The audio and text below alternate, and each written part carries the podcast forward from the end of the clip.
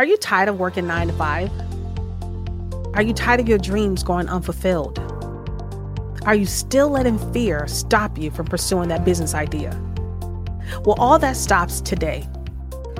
I'm Shaunie Sanders, host of the Girl Take Note podcast, a podcast for ambitious women looking to ditch their nine to five and take the leap into entrepreneurship. Each week, you will learn the mindset, methods, and actionable steps other successful entrepreneurs took to make the shift from full time employee to full time entrepreneur and live the life they always dreamed of. Now, let's get into today's episode. Hey there, welcome back to another fantastic episode of the Girl Take Note podcast. Today, we're diving into the world where less truly means more. I'm super excited to introduce you to a remarkable woman who's turned the art of decluttering into life changing philosophy.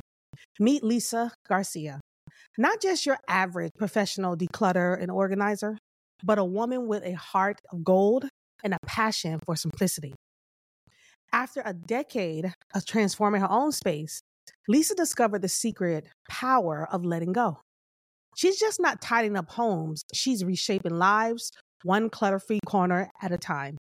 Imagine a space that doesn't just look good, but feels good, empowering you to nurture your most valuable ideas. That's the magic that Lisa brings. So, listen, grab your notebooks, get cozy, because Lisa's about to share how living with less can help us focus on what matters most. Trust me, you don't want to miss this. Let's dive in. Hey, Lisa, welcome to the Girl Take Note podcast. How are you? Wonderful. How are you? I am good. Thank you so much for coming on and being so gracious with rescheduling. I really appreciate that. Not a problem. Thank you for having me. Yeah, so let's kick things off by telling me a little bit about um, your journey from being a registered nurse to how do you get into like the whole professional decluttering and organizing space. Thank you so much for that question. So yes, I am a registered nurse. I've been a nurse for like 15 years. Mm-hmm. And it's so funny because I spent some time working in the hospital, but I spent the majority of my career as a home care nurse. Okay. And so I remember really clearly being in people's homes to do their wound care, change their Foley, do the colostomy care, all that good stuff, and looking around and being like, wow, I really wish I could do something to make these homes look more peaceful, less cluttered. Yeah. Um, you know, obviously when there were safety issues, they would have to be addressed the proper channels. But there was just so much stuff that I saw in people's homes that would contribute to their wellness. So it was something that was always on my mind to be able to provide for people. But I stayed in my nursing career for a while, moved into the management space. And then there were some personal shifts that happened in my life that mm. caused me to start this decluttering organizing business. Cool. And some because you know I have a lot of friends who are very disorganized, have so much stuff all over the place. And I'm a very organized person. Like I need things to be where they need to be. Yeah. Do you think a lot of people who have those issues when it comes to like cluttering, because I watch a lot of those shows like hoarding and stuff like that, hoarders. Yeah. Do you think a lot of that is just emotional why their spaces are so are Betty, do you think their emotions are attached to what their spaces look like? I do. I think to a significant extent the way we feel about ourselves, there's a relationship between that and the space. Now Mm-hmm. Some, some people who are just like super busy, who aren't as particular as you, maybe with our faces and things. And yeah. Like, don't have time. It's really more like a time thing. Like they would just benefit from hiring someone to come and like ship things out. Yeah. But action of people as it's definitely an emotional thing that happens. Um, you know, we have shopping addictions. Um, then hoarding is another emotional issue in and of itself. Yeah. And then we issues related to life loss. So a lot of people who experience a life loss in their life have a hard yes. time letting go of it. And yeah. Kind of comforting themselves through shopping and other other behaviors. Yeah, that's true. Was there like something pivotal that happened like in your life that just, you decided to say, hey, you know, decluttering and just kind of like this the solid solidified this decision for you to go into this particular field? Absolutely. So I've been a single mother and was an adult caregiver for many years. Um, and I've always been a very organized person ever since I was a child. Mm-hmm. And having two children of my own, you know, I was constantly in the space of, you know, we got to put things out, we got to put the old toys to make for the new toys. You know, kids' rooms were always straight. And having my mom here, you know, I had to manage her things as well. Yeah. And my mother was ill for many years. And so I spent a lot of time going through things by myself because she wasn't able to participate in the process. Yeah. It was a very emotional journey because it's actually something that I spent years doing as I was caring. And as I was going through her personal effects, not just her clothing, but letters and documents, she was as well. Mm-hmm. It allowed me to get to know her in another way, and I found it to be very therapeutic. Because, like a lot of mother daughters, you know, there was a lot of tension in that relationship. Yeah. And so I found a way of getting to know her and understand her better by going through going through that therapeutic process made me realize, wow, this is something that a lot of people would benefit from. Mm-hmm. Myself, but I thought, if this is a service that I could assist people with, help people go through, I feel like that would add a lot of value to lives. Yeah, I think so too. Especially like you said, when people deal with loss, and it's so hard for people to clear things out you know, we want to hold on to everything. And then you think about the busy professional who doesn't have time and kind of just like all over the place. So it, it definitely works in those in those spaces. So what, what do you think when Faith look at some of your clients, what are some of the most common challenges they face when it comes to clutter and organization? I mean, the universal feeling that people express to me right off is that they're mm-hmm. overwhelmed. You know, they just reach a certain point you know, in their behavior and their habits and their shopping and their in their home management where they look around and go, Oh my God, like I don't even know where the scissors are. And so they feel overwhelmed. There's so much stuff in the house that they don't even know where to start. Yeah. Yeah. That, yeah. That, that, that's the universal feeling, regardless of what the underlying issue is. Yeah, yeah, exactly. Let me tell you, I mean, Lisa, you're better than me because I walk up in people homes and I see all this. I'm like, you guys are so messy and I'm like, my mom was one of those women that if she walked into your home and it's like stuff all over the place, she's like, oh, I'm not eating from here. She's one of those people. My mom was the same way. And not only that, on the flip side, if you came to our house and you left something at my house, mm-hmm. if it wasn't picked up within 48 hours, it was gone. Okay. Okay. Everything in my house had a place and nothing was getting left behind. Exactly. And it's so funny because I have a, I have a large family. I have 12 siblings and it's so funny because and I'm the baby and I realized that some of my siblings didn't adapt to the way my mom raised us to be in terms of like being organized and you know throwing things away. Some of them just kind of like have stuff all over the place and they feel like, "Oh, this is freedom. Mom had us under her reign." Yeah, uh, yeah. That you know, it's so funny that happened with my kids. I was also very particular about their diet, and once yeah. they got to a point where they were able to pick and choose what they wanted to eat, you know, they went way left. It was like McDonald's every day. I was like, oh my God. But the thing is, after a while, people will realize, no, mom was right.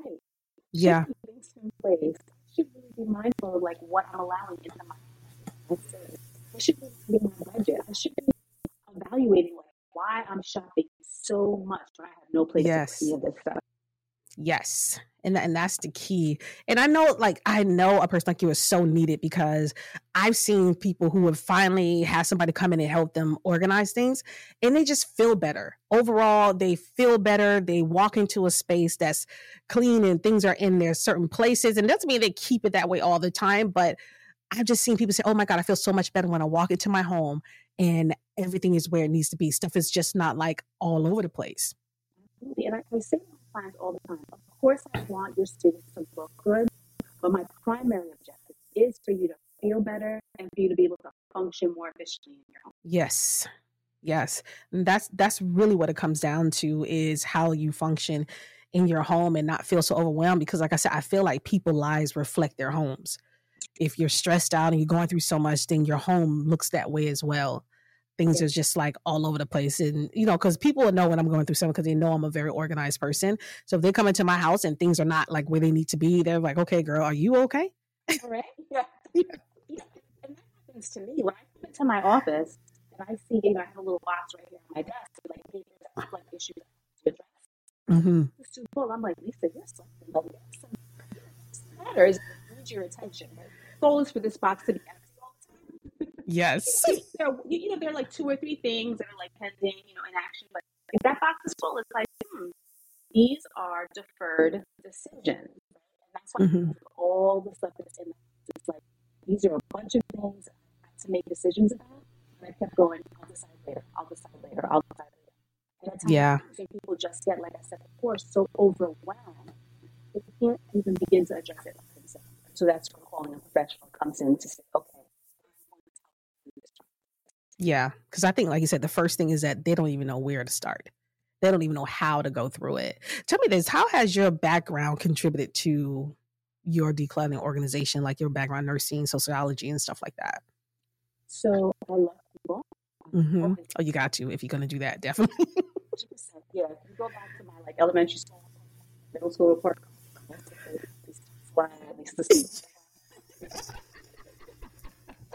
very good student. I was a very good student. Yes, I, I was a nerd, but I was also very social. And so I just love people. I love talking to people. I love listening to people. Um, and so, particularly as a nurse working in the home care setting, where you are on the patient's trip, right? Versus when you're in the hospital. When someone's in the hospital, mm-hmm. basically they are at the, the, the, mercy of the, the hospital staff. So when four o'clock in the morning, wake somebody up to draw yeah. blood or give them medication. That's on the hospital schedule. When you work in someone's home, you have to be deferential to their customs, their culture, their practices, yeah. and their preferences. So having been working for over a decade, really um, just added to, you know, my love of people and like my mm. respect for people. So that's was a, was a great preparation for you know being able to come into any kind of space. You know, as a home care nurse, I worked in everything from called the SRO, a single residence, basically like a dorm room and like a setting, to mm-hmm. you know the the multi million dollar penthouse on Park Avenue. So I worked oh, in wow. every kind of home setting as a nurse, and even as a declutterer, I also worked in a variety of settings. Um, yeah. Basement. Some people were renting a room to help me help them with their room. To you know, multi-million dollar homes in, in Harlem and, and various places in Manhattan. Yeah, that's so awesome. You know, you have a philosophy on that says the power that's on the power and peace of letting go. Can you kind of tell us how that impact your client lives? So, a lot of people's emotions, like you alluded to earlier, are wrapped around their things, mm-hmm. and people end up feeling almost controlled by stuff.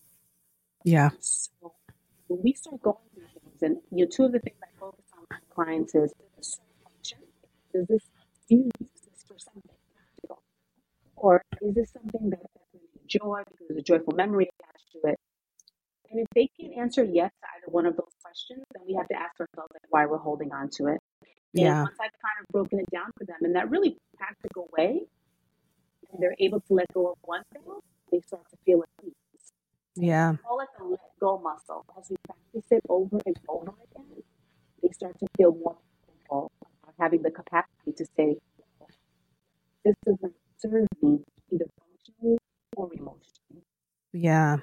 Yeah. Let me ask you then, why do you think it's so hard for us to let go of certain things? Like being in your field, working with your clients, what do you think they find the hardest thing to do that comes with letting go of something? It's two things, actually. It's sentimental things. Mm-hmm. Particularly as it pertains to things that belong to someone that, that we've lost. So let's say we've lost a parent. Yeah. Um, it was my mom, or my mom gave it to me. So there's an incredible emotional attachment to it because of the person it came from. That's who's such an important person in their life, and now that person is gone. So that's mm. one, and I can come back to that. But the other thing is that we live in a very materialistic um, and consumer-based society right? Yeah. Our economy is largely based on the consumption of things. Yeah. And so we are constantly bombarded with the message that the more things we have, the more important we are, or um, these things are going to make your life better. Yeah. Then people invest their hard earned money in these things, even after realizing that they're not useful, it's hard to let go of something that you spent a hundred or two hundred dollars on, or even fifty dollars on, depending on you know, yeah, you know where you are. So it's really those two things in my experience that make it hard to to let things go. Yeah. Let me ask you this because I'm into actually this question. I always like to tell, ask people when did they realize that, when did they take the leap from um, employee to entrepreneur? When was that moment for you to say, you know what, I think I want to do this full time? When yeah. did, did you have that moment, that leap moment for you? I did. Um, well, first of all, this is not my first uh, rodeo in entrepreneurship. when my okay. children were young, and I'm sure you, you find that with a lot of your guests, right? Like, yeah. We've done a yeah. few different things. When my children were very young, um, I was an early childhood educator uh, before mm-hmm. I became a nurse. And so um, I decided to bridge, you know, my personal life and, and work life by starting a group family daycare. So that mm. way I mm. could provide um, childcare services to young children and my children at the same time um, in my home, and it was was, was perfect. Yeah, for me to make a good living, doing something that I really enjoyed, and being able to care for and be with my children uh, twenty four seven. So I that's awesome. That, uh, yeah, I did that almost uh, twenty years ago. Uh, decided to go to nursing school. You know, I've been in, in the nursing field for you know over a decade. When did I decide to go from my employee status to uh, entrepreneurial status? When I started having to turn clients away. Mm. I was working full time and I was providing service to my clients at night and on the weekends. And my calendar was just filling up, filling up. And it yeah. Or I, I was like, I need more space. They're only 24 hours in a day, they're only seven days a week. I was fortunate the organization that I work for allowed me to switch my status from full time to per diem. Mm. Being per diem allowed me to work for them when I felt like it. Yeah, yeah. My schedule allowed. And I watched and I watched my schedule grew and my, my bookings grew and grew and grew. And then it just kind of happened organically. Like, this is what you're doing for fun. Fortunately, had the flexibility that I can only work X amount of days a week. And it went from four to three to one to work.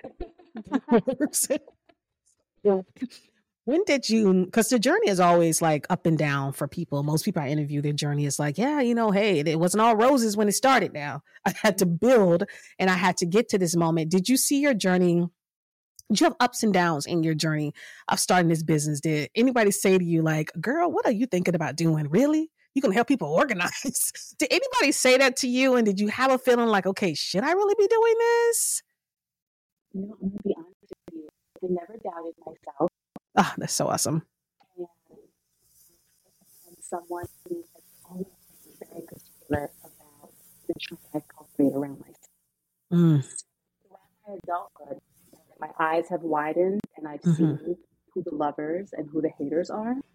Oh yeah very graciously in my personal life been able to parse the haters, push into the side. Like you're not going to have a space in my life. You're not going to be a naysayer. You're either like on my team.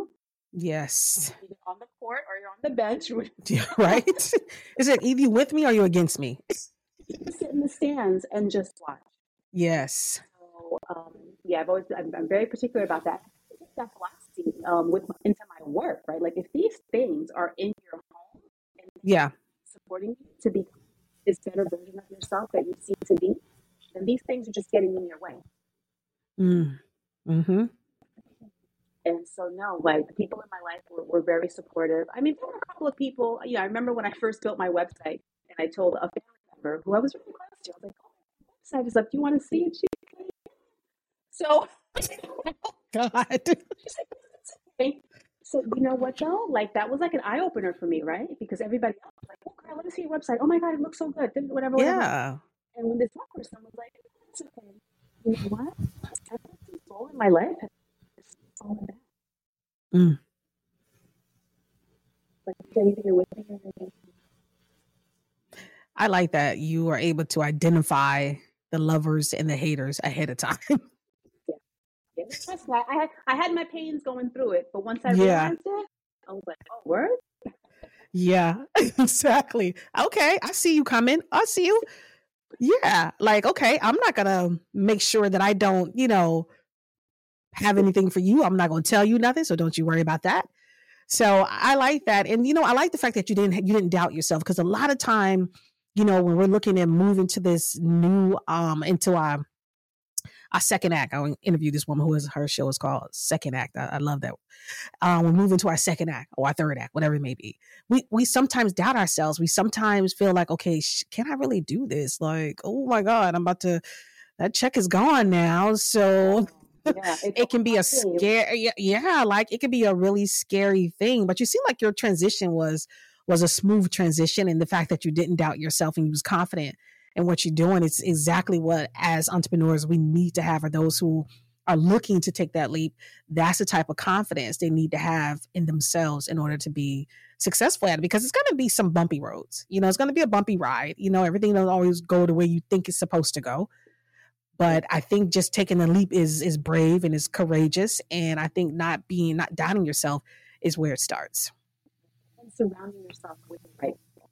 Yes, your tribe. You're right. I've, I've, I've not done this myself. I've had very supportive people around me throughout this. Yeah. So with, with the confidence, I will say that I strongly believe that there can be 20 people doing what you're doing. Mhm. No one does it like you. And so that's one piece of advice I held uh, dearly to. The other thing was, this is so me, right? Somewhere once that to figure out really what you're going to be about, think about who you were when you were a child. Think about Mm. what brought you so much joy when you were a child before the world got its hands on you and told you what you should or shouldn't be. Yeah. I had very distinct memories of enjoying organizing and getting rid of things and putting in order. Like I really enjoyed doing that when I was a kid. It made me really happy. Oh wow. And realizing that it's a service that adds value to people's lives, when I couple all those concepts together, those Mhm. are the concepts that fuel my confidence. Yes, it's about finding what brings you joy. That's what led me to start this podcast because I was like, I did the same thing. I was like, you know, I remember not even as a child, but I used to work for Sirius Satellite Radio, and I'm like, I really did enjoy being on air. I used to do entertainment and sports news, and I was like, I really enjoyed it. And then I had came so far from it. I went into PR. I did all these different careers, product management, tech, stuff like that. And I just was like, you know what? I want to get back to that joy I had when I was doing that, and I want to go back to doing what I what I enjoy doing. And I think that's such good advice that, you know, think about what you enjoy, you know, from when you were a child or just something you did in your life that brought you so much joy and made you happy.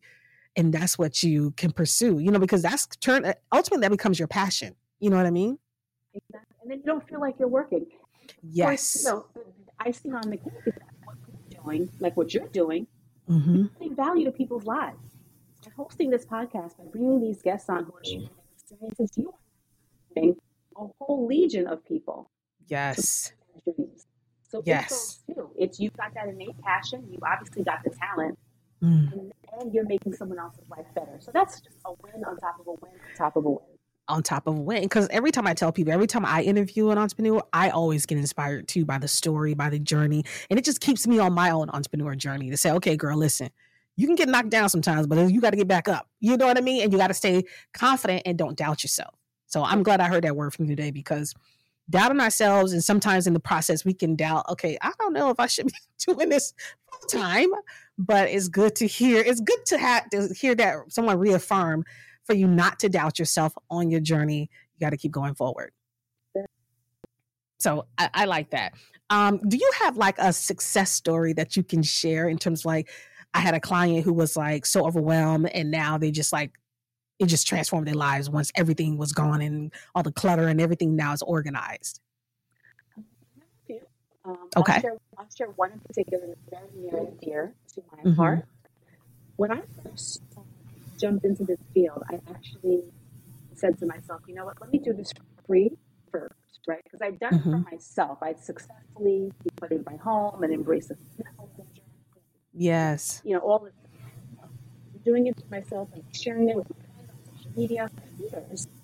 And, you know, one of my social media groups, you know, somebody mentioned, oh, my place in my room is a mess. I need help. And I was like, oh, I'll help you. So let me go out and do this for free. Let me see how I, do I do this with another person? Yeah. And it was really, it was one room, it was a bedroom, and it was really like an episode of Hoarders. The Mm. events Hoarders. It was literally like, you know, Yeah. foot seven, I weigh about 160 pounds, right? Mm. Space, let's say. Like all, it all, I, all I could fit in the room was myself. And once I stepped into the room, like I couldn't Wow. enter any further. It was the same, like this person. Then the bed, bigger person, so they actually had to turn sideways to get out of their room. Okay? Yeah. you know, sense of this room full- of stuff from bed to ceiling. She had a sliver of bed to sleep on. Um, it was it was really something. This person is probably one of the most talented people uh, with the fine arts that I've ever met in my Mm. life. Can draw, paint, can mold, can sculpt, can sew. Incredible. Wow. We worked together for a year and a half. Uh, mind you, this is just me. Now, when people watch these episodes of Hoarders, it's like, oh, they come in, the psychologist talks to the person. Yes, tons of people. family, and then Mhm. it's like 50 people running around the house doing the stuff, and the crew comes in. Does, you know, all these things happen in, in short periods of time with, multiple dozens and dozens of people. Yep. It's just me. Um, during the course of time, we built a relationship. Um, she ended up allowing me to declutter her kitchen because she was also a phenomenal cook. Uh, she ended up allowing me to help out in other parts of the house, some closets. Another family allowed me to help them with their home, which is why I spent so much time in the home. Some fundraising, we able to do some contracting work that was necessary, you know, repairs that were needed in the home, get her the Mhm. that she needed to function. Fast forward, she has had her work featured in local museums, Oh, wow. a thriving uh, sewing and tailoring business. So people come to her and they're looking for like a custom design for a gown. Yeah. So not only does she do design, she does the production. Her work has been featured in fashion shows. Oh, wow. They're doing her thing. That is amazing. Here, she's got the space. Yeah. space produce.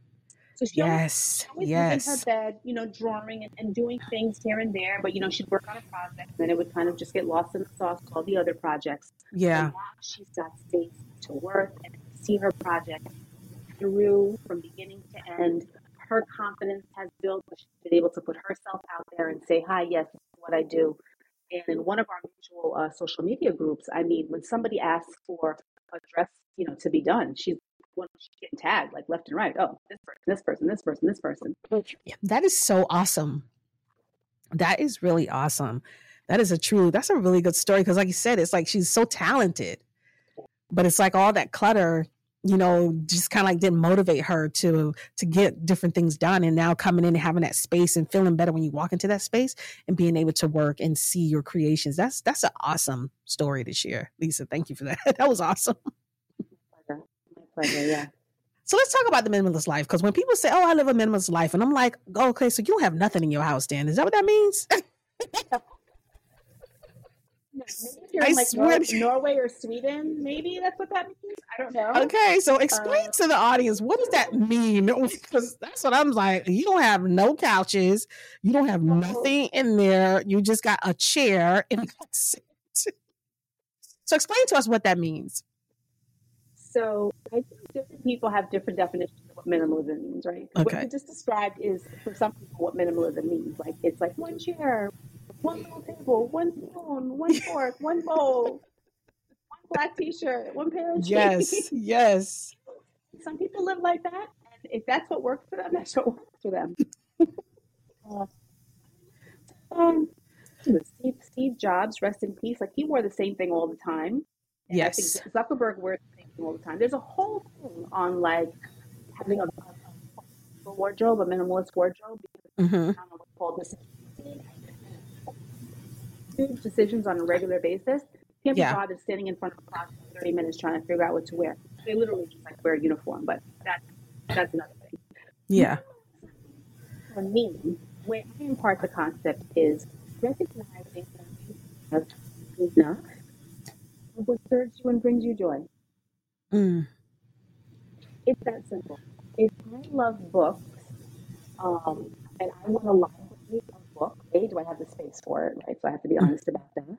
hmm All of these books um, is, is functional for me, where I read them, I reference them, I re-reference them for, you know, whatever it is I'm interested in learning, but also having these books bring me joy, and that's, that's my minimalism. Now, books are falling off the shelf, and if you're tripping over them, and if Yeah. you're creating a hazard, you know, now we're off the minimalist. we Yeah. be able to fit our stuff in the space. But it's understanding, you know, when I have enough. If I love black turtlenecks, you know, how many black turtlenecks do I need? Well, if I need five, I want to wear five every day for work. Let's say your Monday through Friday life, then that's what I need. I need five. I'm going to get five high quality black turtlenecks, and I'm going to rock them. I'm going to take good care of them. Don't need 30. Right? I'm not going to wear one every single day of the month. I'm not going to have them pile up and create all kinds of ridiculous laundry in my home. So it's recognizing how much is enough and also making sure that everything in your space is curated Mm-hmm. to your life, to your experience in your. If I look at it I don't like it, it shouldn't be in my home. Yes. And it doesn't make me smile, it shouldn't be in my home. I should look at the photography, the art, the books, my music collection, my dishes. I should look at all of it and be like, I love this. Mm, okay. And I have, I have enough. Excuse me. You know, I have enough. so minimalism is all about um, expressing self control, right? It's being able to say, because I'm I'm a kind of girl that I love coffee mugs, and you would tell me like, Shaunie, you have too many. You would say that to me because I'm not expressing self control. But I love coffee mugs, right? And so every time I go to the store and I see one, I buy it. I don't necessarily need it, but I buy it because I'm like, oh, it's one that I don't have. And so I guess I have too oh, many of those. Do you, you do you use them all? I use them all. I drink out of all of them. I do. I really do. I have my favorites, but I drink out of all of them. And I just, I have a, uh, yep, I have a cabinet for them. I have a space for them. But now they're kind of like coming out of that cabinet. So I have to now transfer to try to, you know what it is? Now it's like, I have to figure out, okay, where can I put them now? So I think that's probably the point I need to say I have enough. You know what? There may be one that you bought five years ago that's not doing it for you anymore like it did five years ago. You know what I That's mean? true. Yeah, that's true. So with so you collect. You're a collector, right? Yeah. You're caring for them. They have a home. You can see them. You can access them. They're not in all sorts of bizarre places. They're not toppling on top of each other and, and getting chipped or, or chipping the glass in your cabinet. Do you know what I mean? Yes. Or you have to get a separate storage for them. Yeah, you're not putting them in a storage unit, which would be absurd. Yes, exactly. So, so like I know. Right. I'm not saying minimalism is oh, you only need two coffee mugs. It's Yeah. what is enough for you that is functional for you and brings you joy, and you have the space for it. Yeah, I think that, that I think that's I can I can you see I can I can register that concept. At first, I thought it was like, oh, you can't have nothing, and I'm like, mm, that's not gonna work for me. So you know, but I can register. I can register that that concept. Yeah, we do. So what We I suggest do. to my clients when they have you know, an abundance of things, but again, things that are functional or, or joyful for them, Yeah, consider the one in, one out rule, right? Because we're adults. We've been accumulating things for years, and we will Yes. continue to accumulate things. You, you, you're at the checkout, there's a coffee mug there, you know, those impulse uh, buys. yes, That's But that's you look what at the coffee is. mug, you're like, I love it. It's so cute. I don't have one like this. It's so cute. You buy it. You get home, look at your coffee mugs and go, man, you know, I got this one like 12 years ago. Um, you know, I got, I have like three from the Bahamas already. Let me, let me just, Mhm. oh, this one has a crack in it. Let me just talk this one. You get one, you take one out. And that way you maintain the balance. You maintain the homeostasis of what you have. Yes, I like that. Take one in and one out because that's true. I do have some that I've had for years that I like on the last leg that I can actually get rid of and just kind of like move in the new ones. The New one, the new one that makes you go, oh, Yeah, right.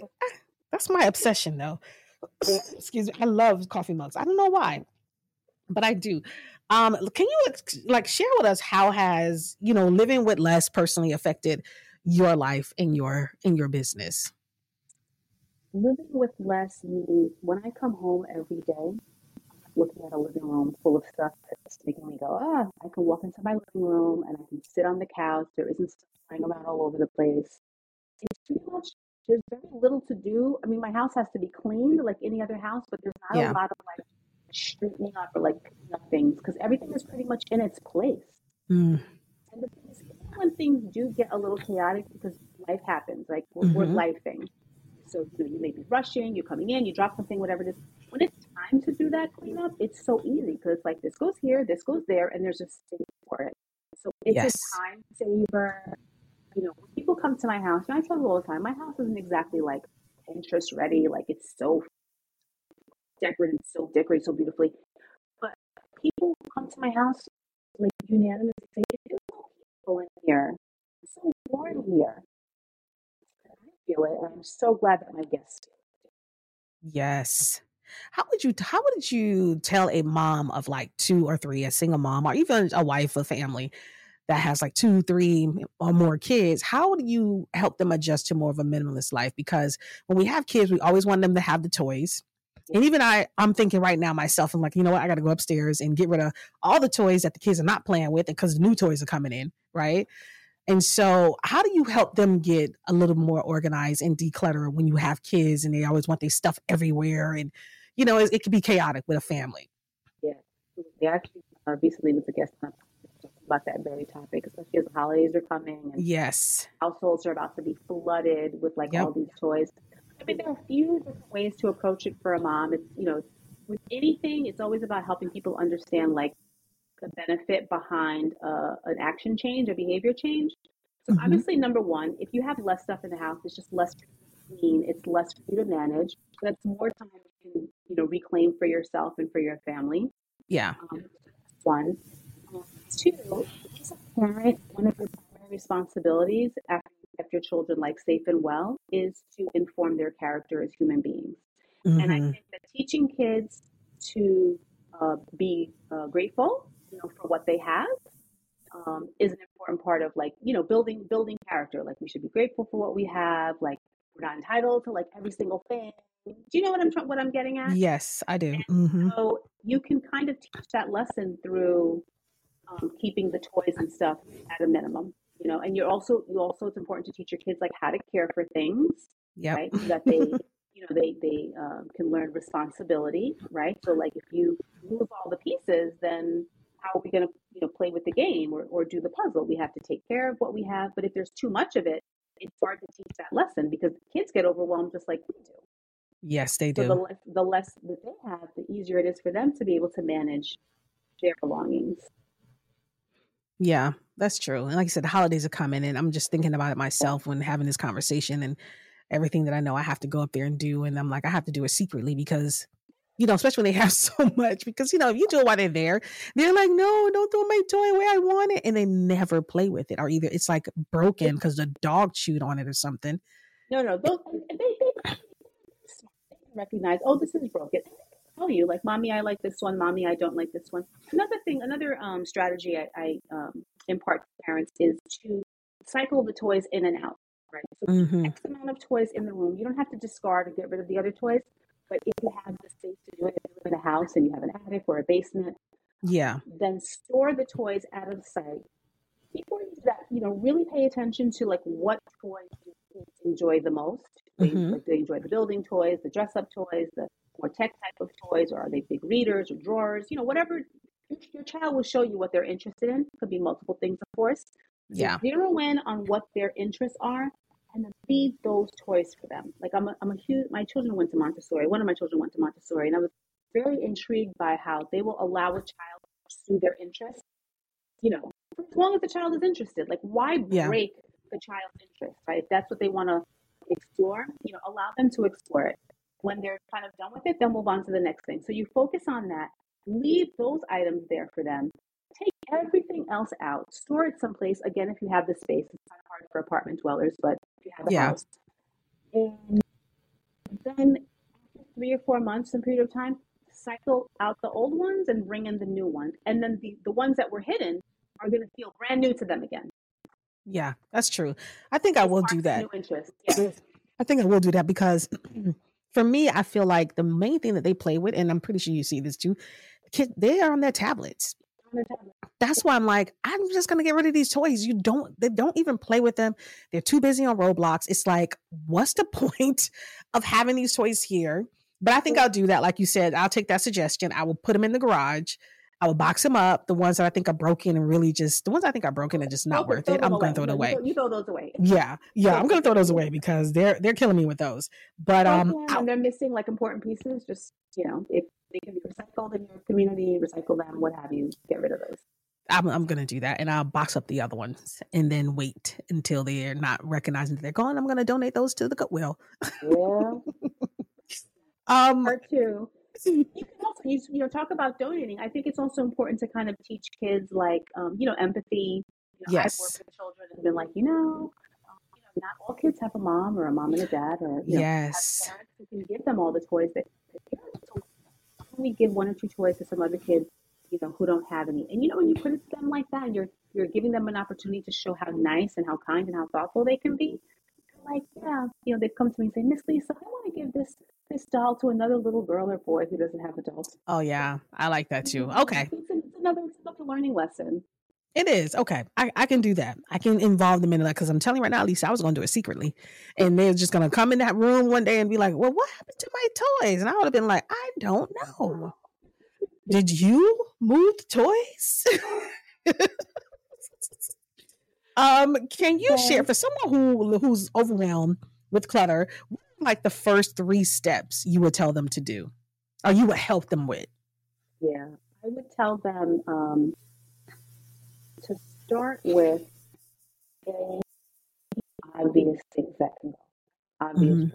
You'd be surprised, like what's kind of like laying around and like just caught up in the middle of the other stuff. I mean, yeah, in water bottles.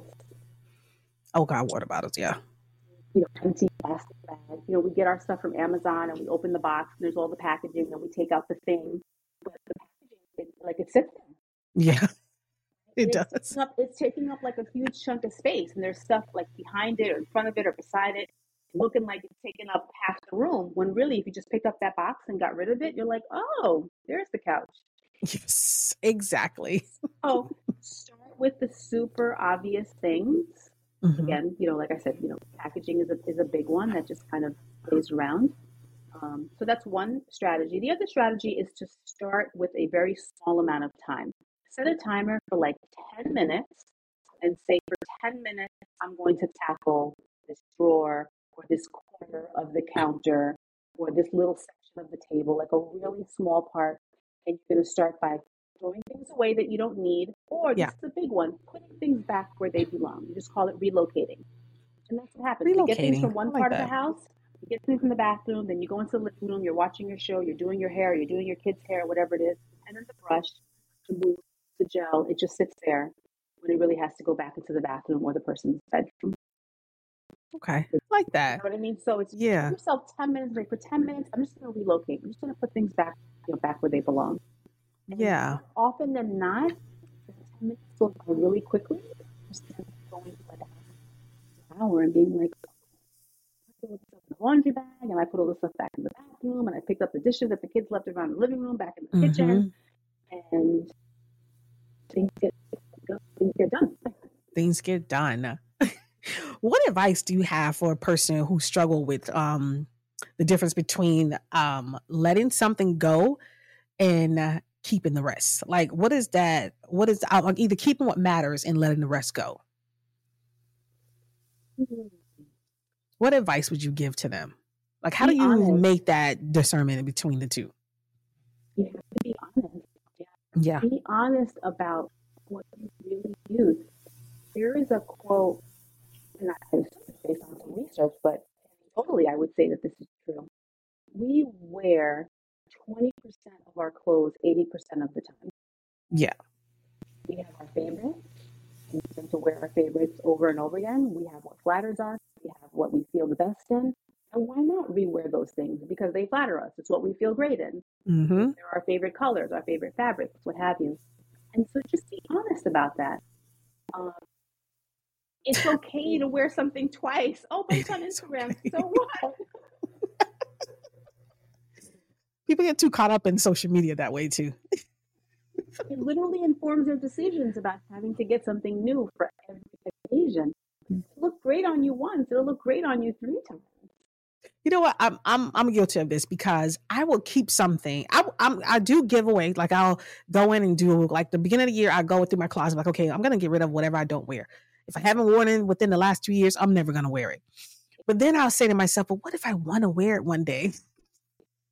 So I'll end up keeping the majority of the stuff that I really thought I was going to get rid of because I keep thinking to myself, well, you know what? I might wear it one day. So let me just keep it. When honestly, I probably should just let it go.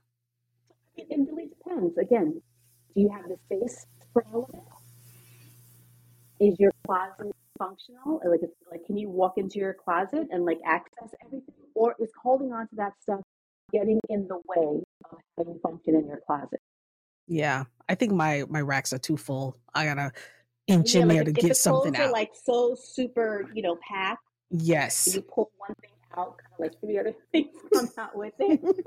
you kind of want your rack, your clothes to be able to flow, so you can go like this, and then and then look without actually having to like pull it out. yes. You know, so that you don't you, you don't make a huge mess. I think that's one of the things. Ask yourself, um, is is the thing easily replaceable? Yes. Right. So if it's something that you got, let's say you're on vacation in Ghana and it's unique to this one Yeah. particular market that you found, and you're not going to be able to find it in Philly or wherever it is you live, then maybe you know hold it for a little while longer. But if it's like a black t-shirt, You know what? I think that's what I need to ask myself. You know what I mean? Because a lot of times I ask myself, okay, Sean, do you really need it? Like seriously? And you're right. It's like it's.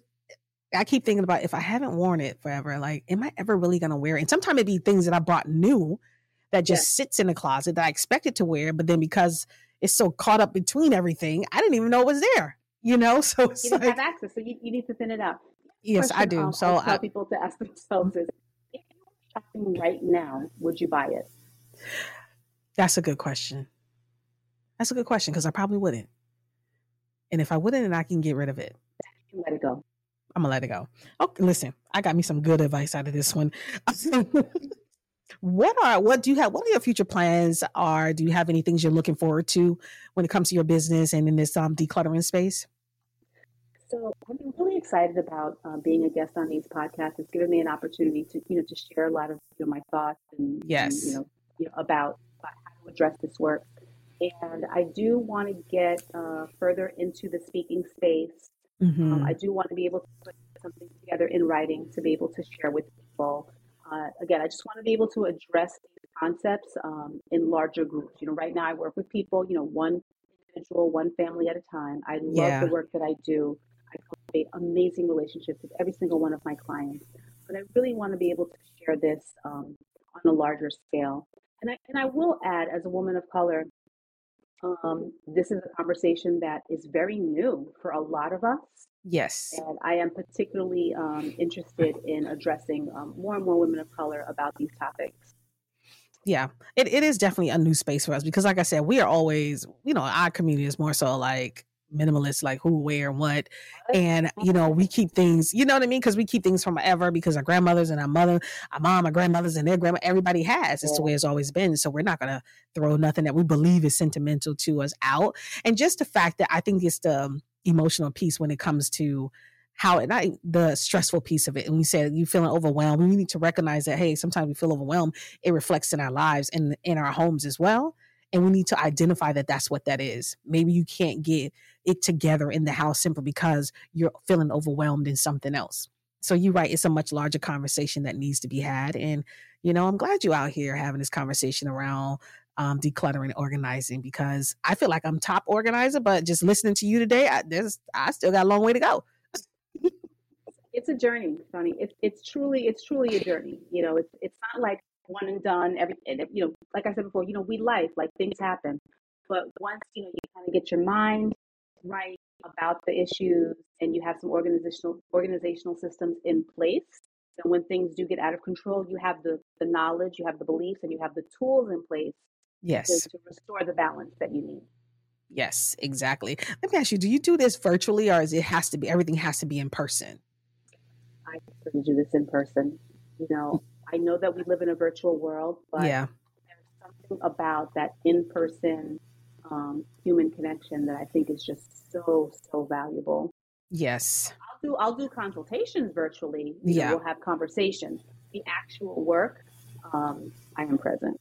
Yeah. I just about to say it, it'll be hard to do that virtually because then you'll have to depend on the person to, to get rid of the items. And, you know, most of them would be like, um, but when you're there in person, yeah, you know, you can't depend on them to do it. Basically, you got to do it. You got to be there because it They, is that they they need that support. They need they that do. They need that support. They They- need that level of "It's okay." comfortability. Yeah. Yes. Yes. They need someone there with them to help them let go. Right. Because if not, we will never let it go. We will hold on to it and we'll just be like, yeah, I did it. And then don't show you and say it's still there. So I get it. It has to be in job person. site once, and my assistant called me and said, like, no, no, that can't happen. Exactly. Uh, yeah, they, and the things when we're done, like I take the bags with me. Like I can't even leave the bags behind. oh no, because they're going back in there and they're going to get. They're going to go. Yeah, yeah, yeah, yeah, yeah. They're going to go back and get them. this has been. I'm sorry. I'm, my throat has been bothering me all day. I think when the kids gave me something. But this has been a good conversation. Let me ask you before we end this conversation, is there a client that you work with that was difficult and it was like they just didn't want to let go? Was it that did you have a struggle with a particular client? The one, the one I just mentioned. but you got there though. Received multiple calls, family members. One family member called me and said was okay for her to go out in the trash and bring things back into the house. Oh my god! Sister, I said I had to leave the job site for my assistant who called and said she's opening up a bag that we, you know, we already filled up. So, you know, it was a learning experience. Like early on in in our session today, you asked about like ups and downs. So, yeah, you know, I I kind of I'm like a super optimistic person, so I kind of don't look at downs as downs. I look at downs as like opportunities to learn. Yeah. Um, and so with this particular client, if I had to go back in time, I think I would have probably assessed a little bit more profoundly her readiness. Mm. And I would have taken a slightly different approach. My approach was honestly like a bit aggressive because I'm so like, yeah, we can. Yeah, yeah. Yeah. Your grandma, your granddaughter's gonna be able to come over and jump on the bed with you again, you know. Yes. So she needed a slower pace. It was mm. too much for her all at once. But yeah, we had, um, and we've actually been in contact. I, I really hold my relationship with my clients very dear. We've been in contact for a year now, um, and we just we, we work at a much slower pace now. In the beginning, you know, she, we'd do a session, and one of those things would happen, or she would call me, like, "Where's this? Where's that?" And you know, kind of like having an anxiety attack. It's very, very psychological for her, extremely. Yeah. Um, and so I had to learn to adjust um, my pace with her and adjust, you know, my expectations. Of course, I want everything to be all roses and wonderful for everyone, but um, you know, yeah, it doesn't always it work out that way. It doesn't. It doesn't always work out that way, but you learn. Yeah, you don't. You don't fail. You learn. Yeah. So every experience is tailored to that particular client because everyone experience is different with it. Yeah. Well, I Lisa, this has been a good show. Tell us how we mm. can connect further with you because I'm sure people listening and want to help, want some help, and maybe in your area. So tell us how we can connect further with you. So I'm in the New York City area. I do mm-hmm. travel. Mm-hmm. Um, if you can get me there, I will be there to assist yes. you with your project. The name of the company is Minimalisa NYC. Mm-hmm. Uh, you can go to my website, www.minimalisanyc.com.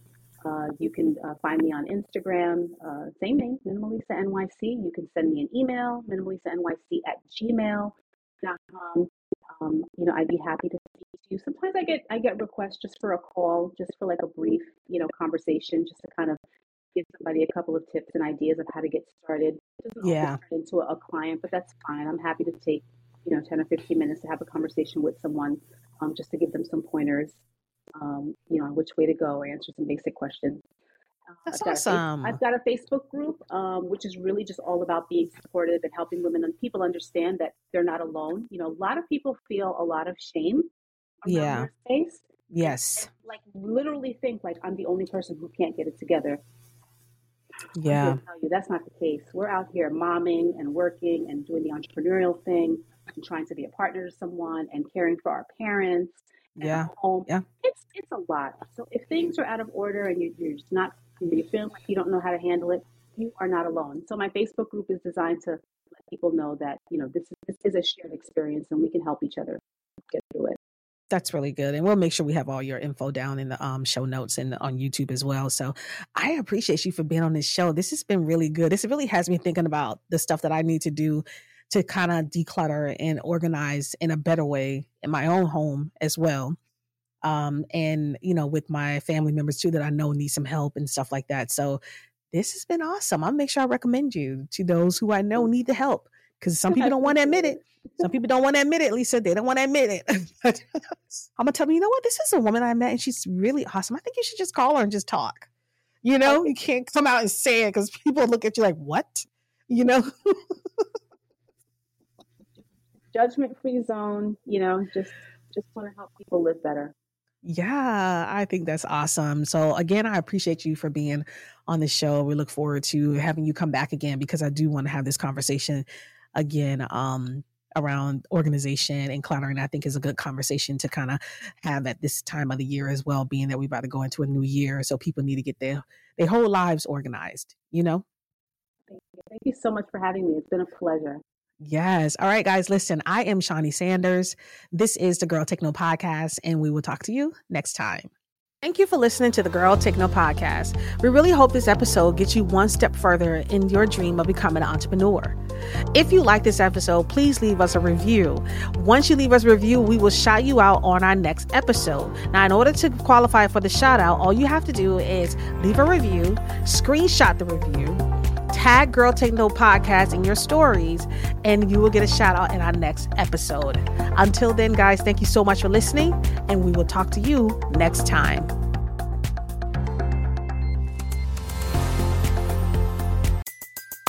Everybody in your crew identifies as either Big Mac Burger, McNuggets, or McCrispy Sandwich, but you're the Filet-O-Fish Sandwich all day that crispy fish, that savory tartar sauce, that melty cheese, that pillowy bun.